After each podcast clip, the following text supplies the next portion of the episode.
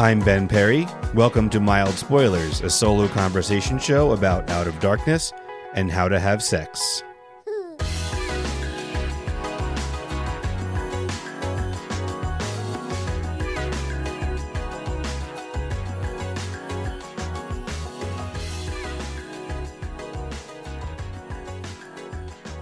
Hello, everyone, and welcome to Mild Spoilers. This is episode number three. Thank you for coming back.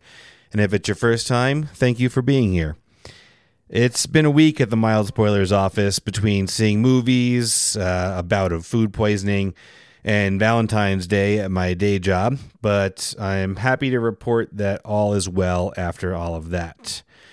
This week, I discussed two films that have one thing in common they are from the British Film Institute, funded by the National Lottery, and are helmed by first time feature directors. What all that means is the BFI, or the British Film Institute, uses National Lottery funds to develop and support original UK filmmakers and films. This increases the audiences who can enjoy them. The King's Speech, uh, Gosford Park, Billy Elliot, and The Last King of Scotland were all made with the help of National Lottery money. But before we get into those two films, I want to talk about the Academy Awards a little bit.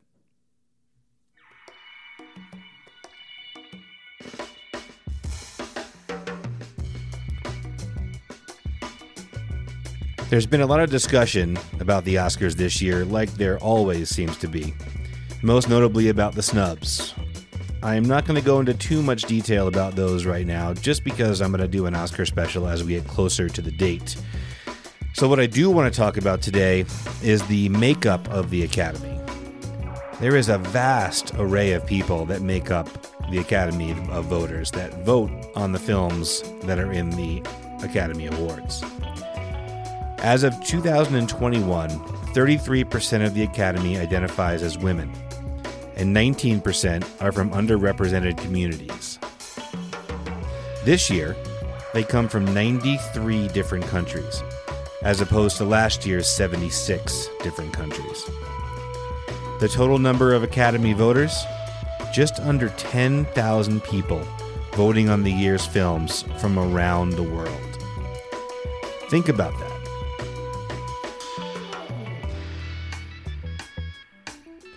And now that you've thought about it, just remember when you try to formulate a coherent argument about your favorite film of the year, think about 10,000 different people in different categories voting from around the world on all the movies released in 2023 or any year for that matter. And with that, we move on to our first film of the day.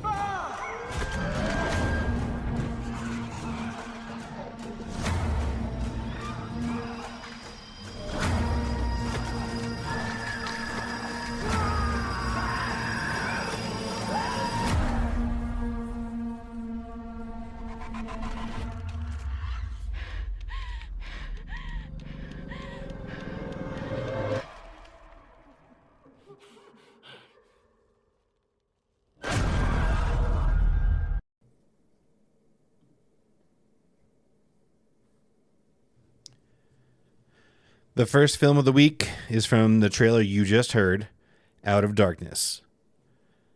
From first time feature director Andrew Cummings, this film is billed as a Stone Age thriller, and according to the tagline, that seems just about right.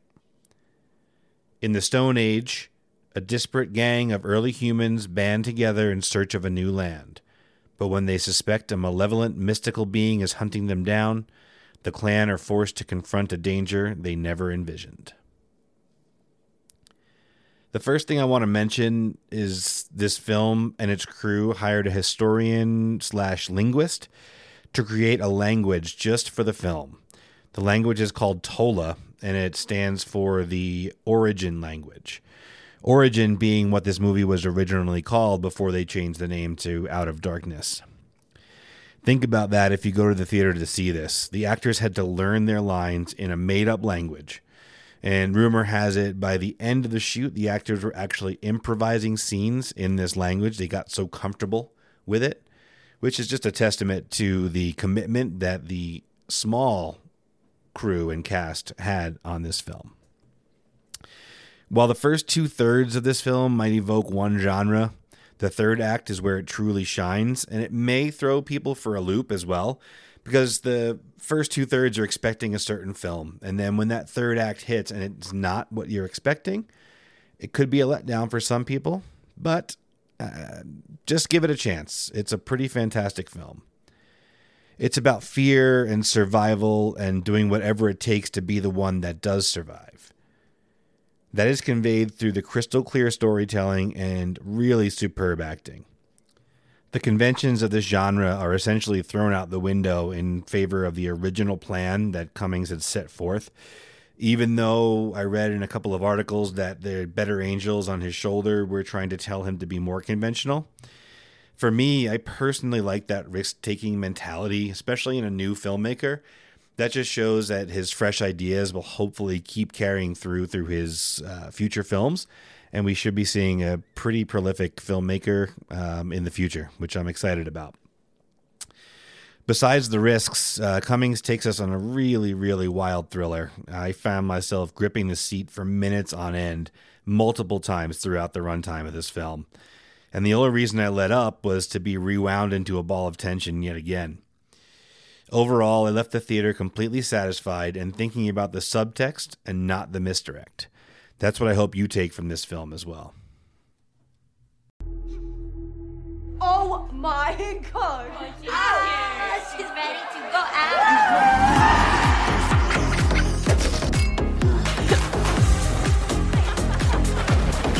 out. What's your name? Tara. Cares if you're a virgin. It's very chill. So why are you bringing it up then? Alright, do us a favour and wake Tara up. Head sheet yours.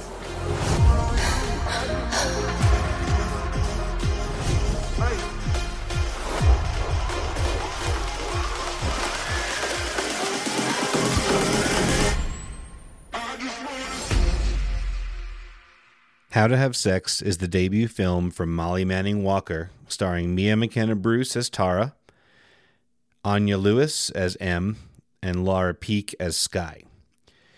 It's a hmm. film that takes from Larry Clark's 1995 film Kids as much as it does from 2012 Spring Breakers. But the one thing this film does better than any film in that genre, it's relatable. This film on the surface is not supposed to be for me, but deep down, it's truly a film for everyone to see and to understand. Sexual assault in any form is what I would have to imagine is one of the most horrific things that can happen to a person. I wish it were easier for people to speak up if it happened to them. I wish people wouldn't be judged for coming forward and telling their truth. I wish people who commit this despicable act would all get caught and die a slow and painful death. This film shows a side to this crime rarely shown on screen, that being relatable. If you have teen children, I feel it's essential to take them to this film and not just watch it, but explain to them exactly what they are watching. With all that said, the performances were out of this world.